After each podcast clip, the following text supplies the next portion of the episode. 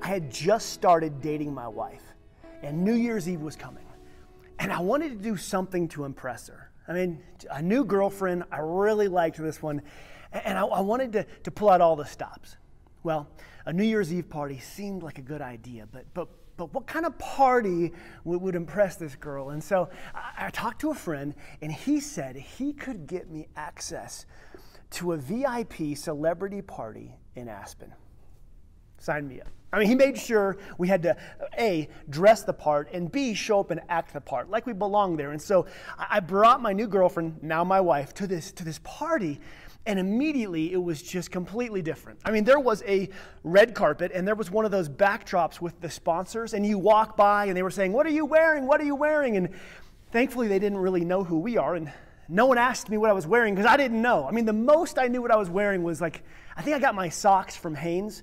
Yeah, what are you wearing? Hanes, 8-pack, Costco. I mean, it wouldn't have gone over too well, but we got in the party, and immediately it was incredible to see what it looks like on these, I mean, celebrity big parties. There was, the food was out of this world. All the drinks, there was no, it was all top shelf. And then we're out there dancing. I don't know if you know this about my pastor's wife, but she loves to dance. And so we're out there just dancing the night away, and suddenly next to us, I look over and there's this tall gentleman, and I recognize him from his videos. It's Seal. And of course the tall lady with him is Heidi Klum, and Paris Hilton was there, and all these other celebrities were there. It was this strangest night ever. We had a blast, and we had just one night of kind of having this inside glimpse at these celebrity parties. And I would have to say, I was most impressed, not by the people, but by the food. It was incredible. Now, having full access to a party like that was kind of a once-in-a-lifetime moment. I'm good from now. But I always wondered, like, what if he couldn't get me access? What if I couldn't have gotten in? Like, would I have still gone to the outside and said, hey, buddy, come here. Hey, can you just bring us a taste? Bring us a taste of the life inside of there. Bring us one of those lobster rolls and one of those crab things, and bring us one of those martinis from the top shelf, and maybe crack the door so we can hear the music. And if he was a good friend, you know, he would have gone in there and got me one and a napkin and spilled some drink and brought out some tastes of the good life, you know? Like, I would have had a little bite of the lobster, and I could hear a little bit of the music, and that's the most I would have experienced about that party if I didn't have full access. You see, there's a big difference between getting full access and just getting little tastes of something through a mediator, a facilitator. And for those who claim to follow Jesus, I mean, we have to admit, sometimes it seems like we're just getting little tastes of God's kingdom, little tastes of God's presence, not full access. I mean, maybe it's a worship heart that just thrills my heart one moment, or a sermon that week really inspired me, or the awe and gratitude I feel at the summit of a mountain and worshiping God there, or my Bible reading was especially moving. Just small little tidbits brought to me of the good life. But I want you to know today that God didn't intend for you to get small bites here and there through a mediator of His presence, because of the work of Jesus. I mean, He's our divine mediator. Because of Him, we have been invited behind the velvet rope. We have access to behind the VIP curtain. We get to walk that red carpet and experience the full spiritual life. Jesus said in John 10:10. I came so that you could have life, and like life to the full. You get to experience the whole thing. Ephesians 3, that we're going to look at today, talks about access. And if you're just joining us, we are working our way through this ancient book that was written by the Apostle Paul while in prison. It's incredible that a person in jail would talk about having full access to the good life. But we're going to see by the end a bit clearer that God doesn't just want you to stand on the outside, getting little tastes of His goodness, getting crumbs from His heart and His kingdom. You've got the full invitation. Your name is on the list, and you are celebrated and have full access to the good life. So with that, let's dive in. Ephesians 3. We're going to do this verse by verse to kind of dissect what Paul's saying here, you can follow along in your Bible app or in your Bible or with the words that we'll have up. So here it says, verse 1, "For this reason I, Paul, the prisoner of Christ Jesus, for the sake of you Gentiles." Paul's life has undergone such a radical transformation that he's gone from putting Christians in jail to now being in jail for the sake of Christians. This is the effects of salvation. But not just salvation. Beyond salvation, saying yes to Jesus and growing in your maturity and being transformed. I mean, you'll find yourself changing and transforming and moving closer to God's heart the more you say yes to Him. And you'll begin to see that the things that break God's heart, they're going to break your heart. And the things that bring God's heart joy, they're going to bring your heart joy. You're going to begin to see that the people that God wants to speak to, you'll be moved to speak to them. And the people that God wants to reach out and help, you will be that help. Paul is moved, and here he is. He's talking about the Gentiles, those people who are non-Jews, who were out of the kingdom for so long. Verse 2, he says, "You have heard about the administration of God's grace that was given to me for you."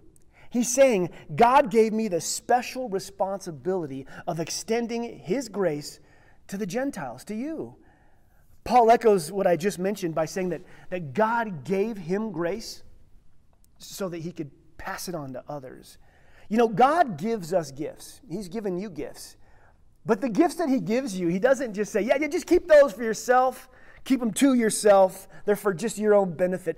God gives us gifts that we use to benefit, bless, and bring others closer to God.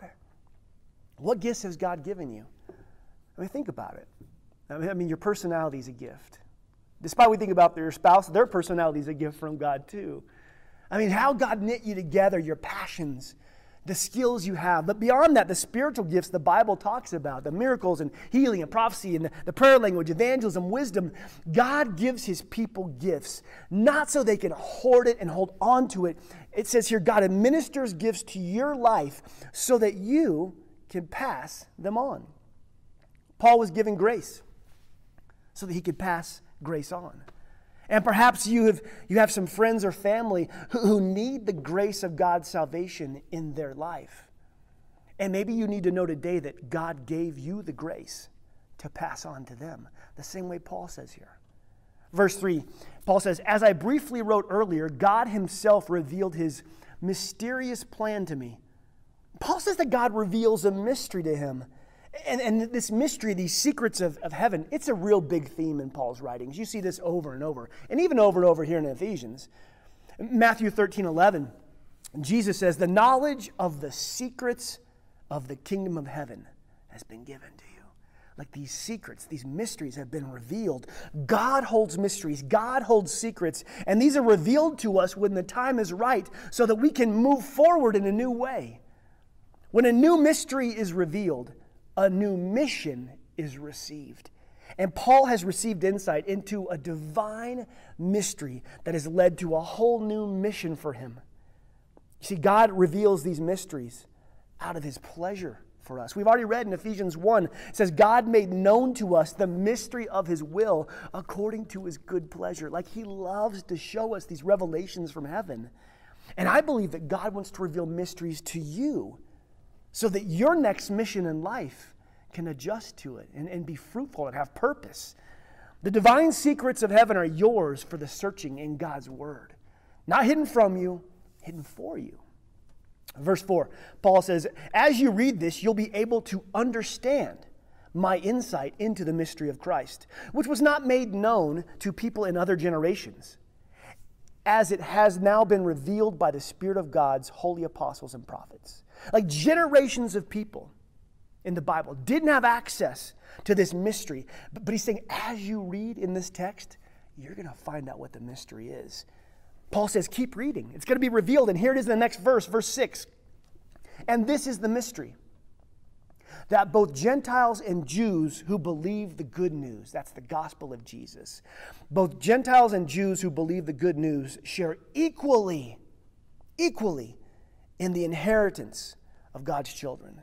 Both are part of the same body, and both enjoy the promise and blessing because they belong to Christ Jesus. I spoke a lot about this last week. Go listen to that one for more insight. But what it's saying here is both the people of the Old Testament covenant and the people who previously been left out of that covenant, now both have access to God's family. And not only both have access, but both are equal. They have equal position in God's heart because of Jesus' work. That's all people. The mystery Paul is talking about is that the family just got a whole lot bigger. The good news of Jesus just added a lot more seats at the table. No one is disqualified based on natural conditions, and all are invited based on supernatural calling. Look at the language he uses here. He says you're co-heirs. I mean, you receive the same from the Father. He says you're members of one body, body being the church. We are members of the same church, regardless of where we're from. In Jesus, we're all one. Now, history lesson. Previously, the Jewish temple designated in the Old Testament, it had a wall.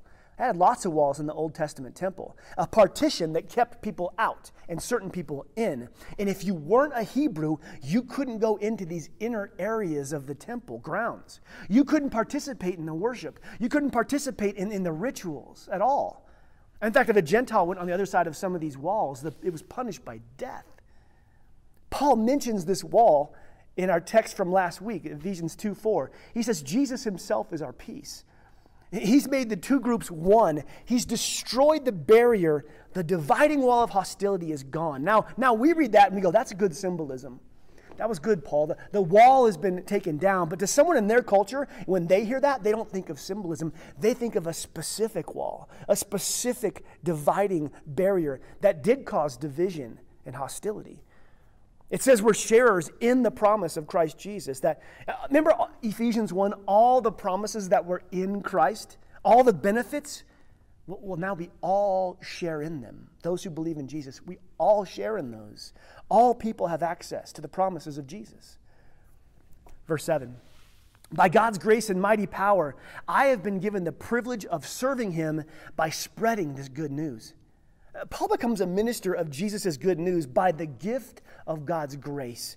But it says here, it didn't come weakened or ineffective. Paul says that this calling, it came through the working of great power. The word Paul uses here for power is dunamis, as in dynamic. And this word is used in other places regarding the message of Jesus that show that this gospel, this message that Jesus has given us, it comes loaded with power. Romans 1:16, he says this, I am not ashamed of the good news of Jesus because it is the power of God that brings salvation to everyone who believes. There's that mystery again, to everyone who believes. But this gospel has power. Paul was called through power to a mission that moves forward in power. And if you've chosen to believe in Jesus for your salvation, you've been given the gift of grace through God's power. And you're called to move ahead in power. You're called to be a minister, to preach, to evangelize to others, not with a weak or ineffective message, not with something outdated, but no, with power of the gospel, of the good news. See, when you leave here and you go and you speak to somebody else about God's gift of salvation, well, you do that with the dunamis of heaven, the dynamic power of heaven.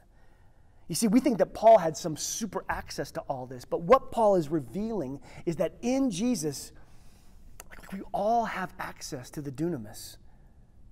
Paul depended and expended this power daily. When was the last time that you spoke to someone about Jesus? Really? When was the last time you were going to speak to somebody about Jesus and you said that silent prayer, oh God, I pray you show up. Oh Lord, may your power be with me. That's what Paul's talking about. You see, we have so much power we were resourced by heaven with, but when do we ever exercise it? When do we stand on it and depend on it? When was the last time you had that nervous, nauseous feeling because you were going to share God's gift and you needed the dunamis of heaven? It's amazing that we have all this at our disposal and we never really exercise it. And then we wonder, like, where's the power of God's gospel? when we're not exercising it daily the way Paul was. Verse 8, Paul says this, "Although I am less than the least of all God's people, this grace was given to me." You know, Jesus repeatedly said that we're to go and minister to the least of these. And Paul raises his hand here and says, that's me. He says the same phrase, I am the least of these. That's who I am. We may think Paul's some super Christian, but Paul sees himself as someone who has a desperate need for God to show up for him daily. An expectation for God to work in and through him. This grace was given to me, verse 8, this grace was given to me to preach to the Gentiles the boundless riches of Christ. Boundless, this word means unfathomable. Like the riches of Christ, the benefits that come with Jesus, we can't even fully fathom or comprehend them. I would wholeheartedly admit this. I mean, I walk around with the dunamis of heaven resourcing me, but I don't exercise and stand on that as often as I could or should, or often even go further than that. Perhaps we walk through our entire day, and the thought of God's grace, God's salvation, God's power at work in us and through us never even occurs to us. All this divine power given to us in Jesus, and we're not even aware of it through our day. Paul goes on in verse 9, I was chosen to explain to everyone this mysterious plan of God, the creator of all things. He kept it secret from the beginning. He's saying, I was the least of these, and yet out of grace, I was chosen to preach a message of God that down through the ages was hidden until right now. It's a new gospel, a new message, a new mystery being unveiled. And this says, don't follow the law, follow the Lord. Don't think that your good works lead to salvation. The good work has already been done by Jesus. And so now, because you're saved through Jesus' work, well then go and do good works out of love. It's a new message. It's a new path. It's a simple invitation to Jesus Christ for salvation through grace. And this new path, this mystery, this power of good news, no one's disqualified from it based on race or gender or any other human category we would put on somebody. Remember, the old wall of division is gone. Verse 10, God's intent was that now, through the church, the manifold wisdom of God should be made known to the rulers and authorities of the heavenly realms. God's purpose in all this was to use the church to display his wisdom in a rich variety so that the unseen rulers and authorities in the heavenly places would learn about it. This blows me away. I studied on this all week. This is just so wild. The mystery that God has revealed through Jesus to Paul, it wasn't just kept a mystery from humanity. It wasn't just kept a mystery from people. Paul here tells us that through the church people, through the church, God's wisdom is being revealed to heavenly beings, angels and demons.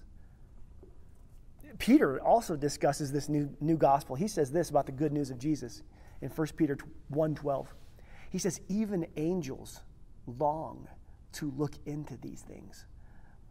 The language that Peter uses here states that the angels, like they stoop down.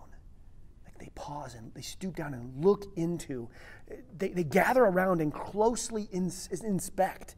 It's the same word used to describe when Peter and John showed up to inspect that empty tomb that morning, longing to see what was going on inside. Angels wonder. They lean forward on tiptoes and lean in to see what God is revealing. And he's revealing it through his church. It's amazing. I mean, so often we as humans, we just long to see behind the veil into the spiritual world, into the world of angels. But here in Ephesians, we see that the angels, it's them who marvel at God's work and the mystery he's unveiling with us, his people. Again, God's intent was that now, through the church, the manifold wisdom of God would be made known to the rulers and the authorities in the heavenly realms. Paul, speaking of salvation through grace of Jesus, that's being revealed to humanity. That is a wonder. It's a marvel to angelic beings. And why? Well, a few reasons. Angels can't be saved. Jesus didn't give his life and resurrect to offer salvation to angels. We are the only beings on the planet that can experience the mystery of salvation through faith in Jesus Christ. Can you imagine being a spiritual being, being an angel, and you watch these humans every day, and you see how they fail so often, and you see how short and frail their lives are, and how often they act in private differently than they proclaim in public, and you see them at their worst. You see them in tears and pain. You see them at their best in joy. You see the things they can accomplish, and you can see the places where they just falter. And yet you see God in all his divinity, because you can see him clearly. You see him unveil a plan that would offer these frail and broken people grace and power. Grace that offers them salvation and forgiveness. Not just forgiveness one time, time after time. Not a mystery that gives them a second chance, but you watch in amazement as you see God give them eternal forgiveness, even though they choose sin daily. Angels marvel at the sheer audacity of God's love. They wonder at the absurdity of his grace. They're gaping at the ends that God will go to, even sending his own son to be tortured and killed, so that these beings could find salvation in him. Bottom line, God loves you at such a level that angels are astounded. Paul tells us that God's wisdom is being revealed as a result of what's happening in and through the church. And what's so wild about this to me is that angels are learning about God's plan, not directly from God. They're watching God's plan unfold in his people, in his church. God's intention is that the church be the place where his wisdom is put on display. If angels are impressed by the way the church operates, how much more should people that are watching us see God's wisdom at work? Which leads me to some difficult questions. In our nation, do people learn about the wisdom of God by watching his church? Let's make it local. In our area, are people seeing God's wisdom on display because of the orchard? Now let's make it personal. If you claim to be a follower of Jesus, the Bible is clear that you are the church. Is the wisdom of God on display through you so that others would see it?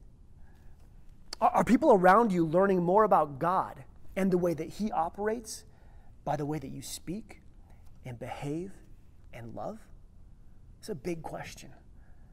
And Paul's comments about heavenly entities learning about God's wisdom through the church, I just was wondering, like, what are they learning about through us, the orchard? I mean, I'm just taking a look at what's happened during COVID. I mean, we have sought God. We continue to seek God. As a church, we want our region, we want the heavenly regions to know God's wisdom by the way we've chosen to operate and continue to operate. I sure hope that's true of us. What a wild and amazing revelation Paul gives us. But it's nothing, actually, compared to what's coming in the last two verses of today's sermon. Check this out. God is making his wisdom known through the church. Verse 11, according to his eternal purpose that he accomplished in Jesus. Here we see that the plan of redemption that God revealed in Jesus wasn't something that he just like played by ear or tried to wing it as it was happening. It says he had an eternal purpose. And eternity doesn't just go forward.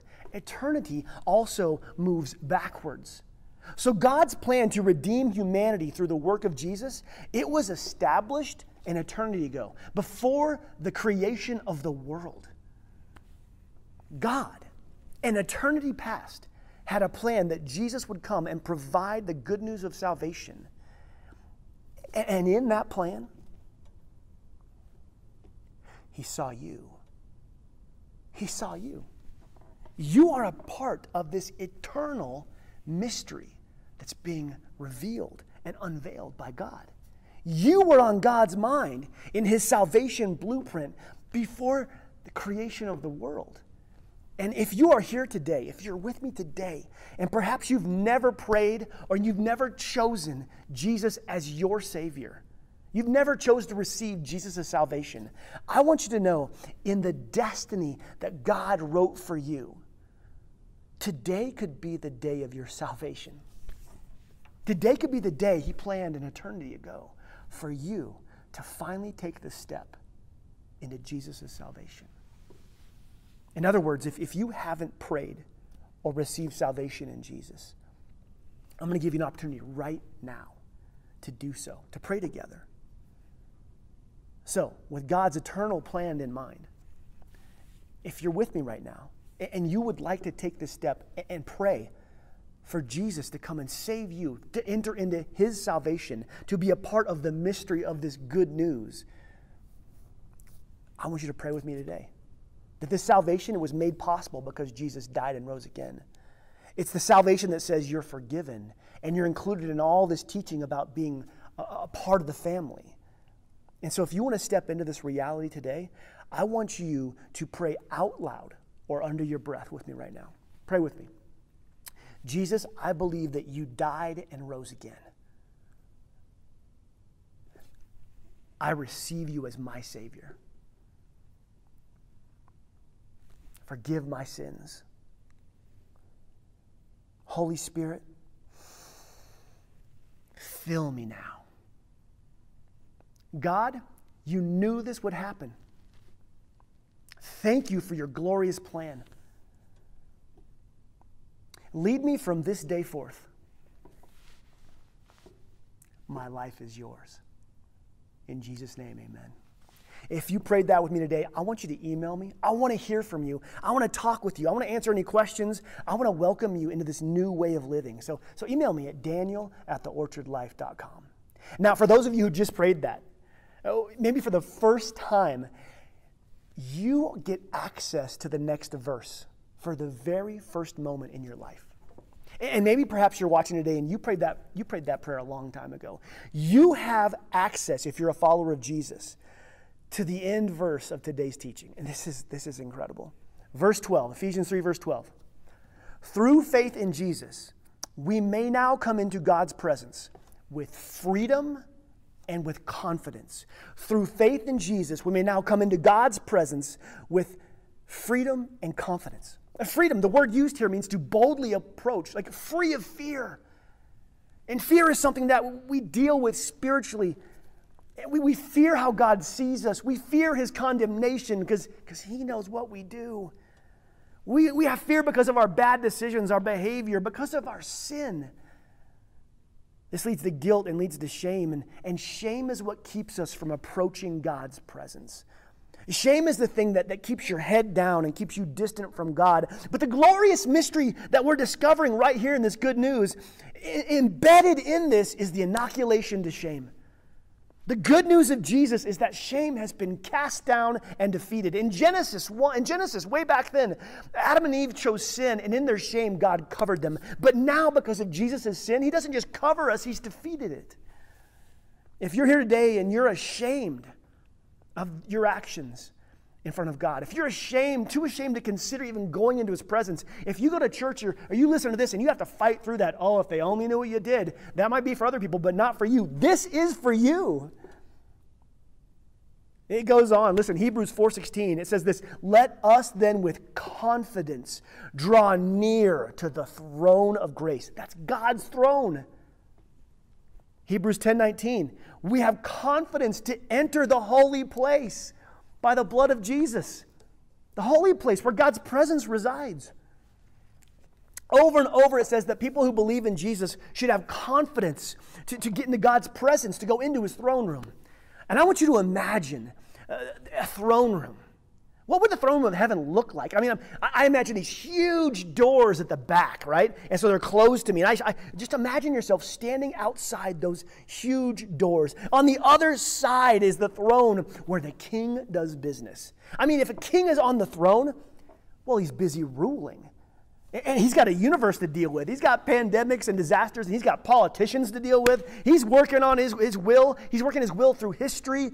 He's moving things to a grand conclusion. He's dealing with prayers and petitions and the pains of all the people. Surely a king on the throne is incredibly busy ruling.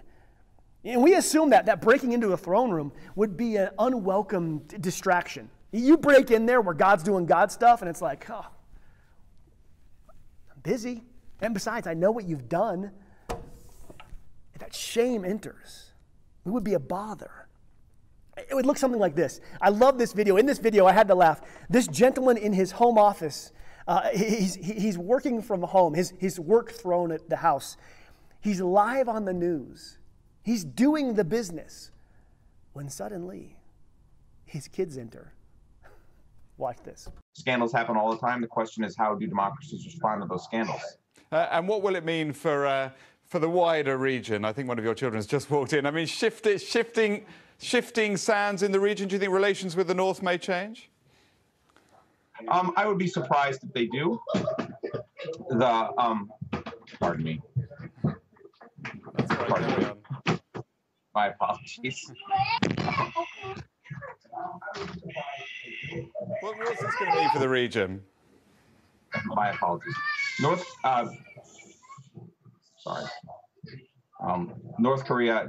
South Korea's policy choices on North Korea have been severe. I love that video. But here, that's how we think it's going to go. But here's the truth.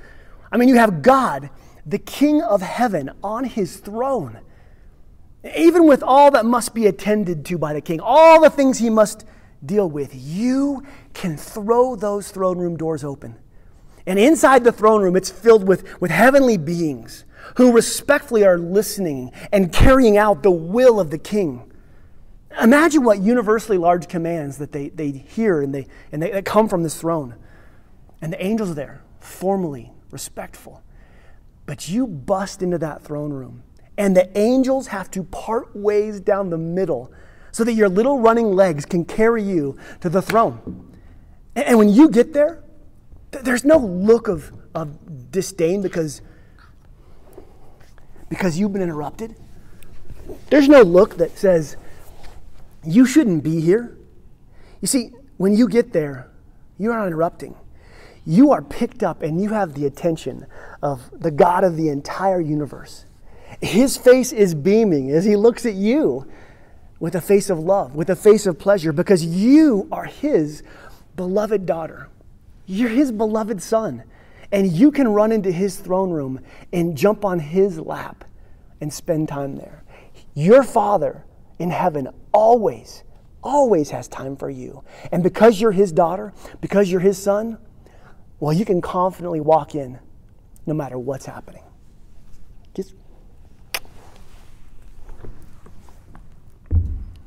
Now, I have to admit, this must be foreign and a bit scandalous to you, to imagine. It's strange.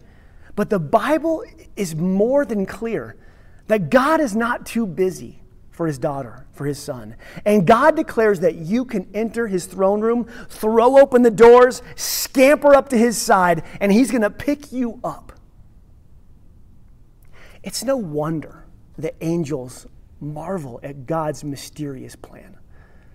It's no wonder they marvel at this salvation by grace. Because despite all our sin, despite all our turning to other loves and all our shortcomings and all of our wrongs, we can run into the throne of heaven with freedom from shame, and with confidence in his love. We can run in there because we know our heavenly daddy runs the place. Angels may need to stand there formally and approach with a request, but not his kids. Anytime, any moment, any second, no matter what he's doing, you are one prayer away from his throne room. And this is our takeaway today, to remember that you have full access to God's presence. And in God's presence is everything you need for life, to have joy and peace, love and purpose for the future. And so your assignment this week is going to be a bit different. I want you to reread Ephesians 3:12 and Hebrews 4:16, and then I want you to go to a private place. Just go to a place and take a pause Calm yourself. Focus. Ask God's Spirit to be present and guide your heart and mind. And then I want you to imagine yourself, truly imagine this, outside of those huge doors. And on the other side is the throne room of heaven. And I want you to imagine yourself pushing those doors open into a busy throne room of heaven, full of the formality of angels and the busyness and the business of heaven, the universe. But you run through them all. They all part ways for you, a child of the King. And you get to that throne, and your heavenly daddy is there with a face beaming full of love. I want you to meditate on this truth. I want you to spend some time in God's lap this week, in that moment. I want you to stay there and talk to him. Ask God how he sees you. Ask him for forgiveness for anything that you feel is in the way. Ask him what you should pour your life into the coming time. God, what would you have from me moving forward? I want you to get that picture and that look and that feel of that throne room, of God's lap, what it means to have confidence in his presence. I want that to be firmly rooted down in your heart, because the Bible is clear. The mystery of heaven is that you and I have full access to God because of our faith in Jesus and the work he did at the cross. And your heavenly Father, he loves you so much. Angels wonder at the audacity of it all. That's how important you are to God. That's how important it is that we reframe this mystery and see God's grace, this invitation for what it is, this glorious invitation of love that says you can live with freedom and confidence because your heavenly Father has done all the work. And you're always welcome in his presence. Orchard, I love you. If you're just joining with us, if you want to find out more about our ministries or give to our ministries, we want to thank you for those who are funding us, fueling our vision. Find out more about us at www.theorchardlife.com. As always, church, I love you and I'm praying for you. Love God, love people. I'll see you next week.